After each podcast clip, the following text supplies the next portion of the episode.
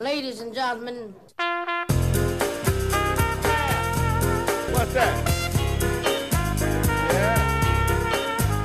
50 kertaa Pori Jats on ohjelmasarja, jossa on tarjolla 50 erilaista näkökulmaa Pori Jatsiin ja sen vuosikymmeniin, joten tervetuloa jälleen sarjan pariin. Mitä Porissa oli ennen Pori Jatsia, oliko edes jatsmusiikkia ja jos, niin missä muodossa, sen tietää hyvin Pori Jats 66 ryn perustajajäsen tietokirjailija Risto Ennekkari. Jatsilla on Porissa ollut aina hyvät perintötekijät ja oli silloin, kun festivaalia perustettiin. Soittajia ja harrastajia tunnettiin jo 1940-luvulla. Kaikki vierailevat helsinkiläiset tanssiorkesterit, kuuluisimpina Jaakko Salon, Onni Gideonin, Erik Lindström ja Roni Krankin yhtyeet, tiesivät, että Porissa voi soittaa ensimmäisen setin ajan jatsia ja muuta jatsahtavaa musiikkia. Myös Torpalla eli työväentalolla. Porin Lyseon jatskerhossa soitettiin levyjä ja kerrottiin niistä. Koulun tanssilloissa soitettiin paljon jatsia, monien mielestä liikaakin. Lähes jokainen porilainen jatsmies on ollut Porin Lyseossa ainakin yhden lukukauden. Porilaiset muusikot järjestivät jameja Naisliiton ja Mieslaulun taloilla ja Torpalla eli työväentalossa ja teatteriravintolassa, joka muutettiin joskus 60-luvun alussa hetkeksi aikaa nuorisokahvilaksi, eli tirraksi.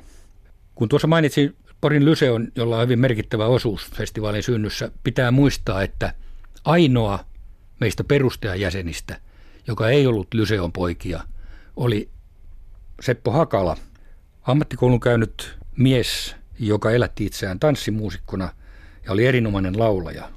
Hänen lempinimensä oli Porin Elvis ja ulkonäössäkin jotain samaa. Niin Otavan pianokabinetissa, jossa usein istuimme, tuli mieleen, että Porissakin on vesi ja jatsmusiikkia. Että miksi emme järjestäisi jatsfestivaalia tai jatskonsertteja ainakin saarella, joka siihen aikaan oli suhteellisen hylätty keskellä kaupunkia. Tämä hahmotelma jatsfestivaalin järjestämisestä alkoi saada näkyviä muotoja talvikaudella 64-65.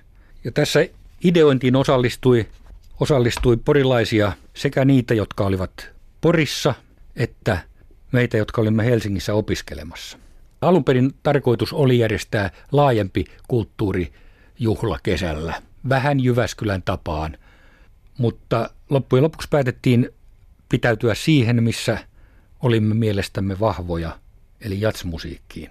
Sitten Helsingissä alettiin järjestää keväällä 66 ennakkovalmistelua kesän festivaalia varten. Satakuntalainen osakunta, jonka kulttuurisihteerinä silloin juuri olin, järjesti tämmöisen Satakunta 66 kulttuuriviikon, jonka ohjelma päättyi perjantai-illan jam-sessioon. Sinne tuotiin Porista näitä aktiivisia jatsmuusikoita ja olimme levittäneet sanaa helsinkiläisten eli Suomen johtavien jatsmuusikoiden kesken näistä Saton jameista.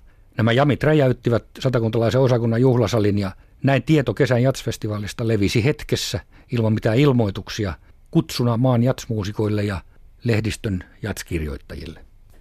Uudet toimittajapolvet ovat usein maalailleet tällaisia nostalgissävyisiä juttuja Pori Jatsin kuohuvasta alusta. Että koululaispoikien perustamaa tai jotain muuta tällaista, mikä ei pidä paikkaansa.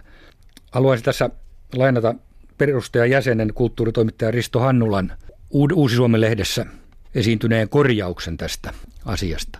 Hän sanoo, kulttuuripoliittinen tausta Porin jatsfestivaaleille ei ollut nuorison levottomuus rukouslauantaisin – vaan vahva ja syvä jatsinnostus Porin kaltaisessa provinssikaupungissa, jossa ei konsertteja ja jameja järjestetty mielestämme tarpeeksi.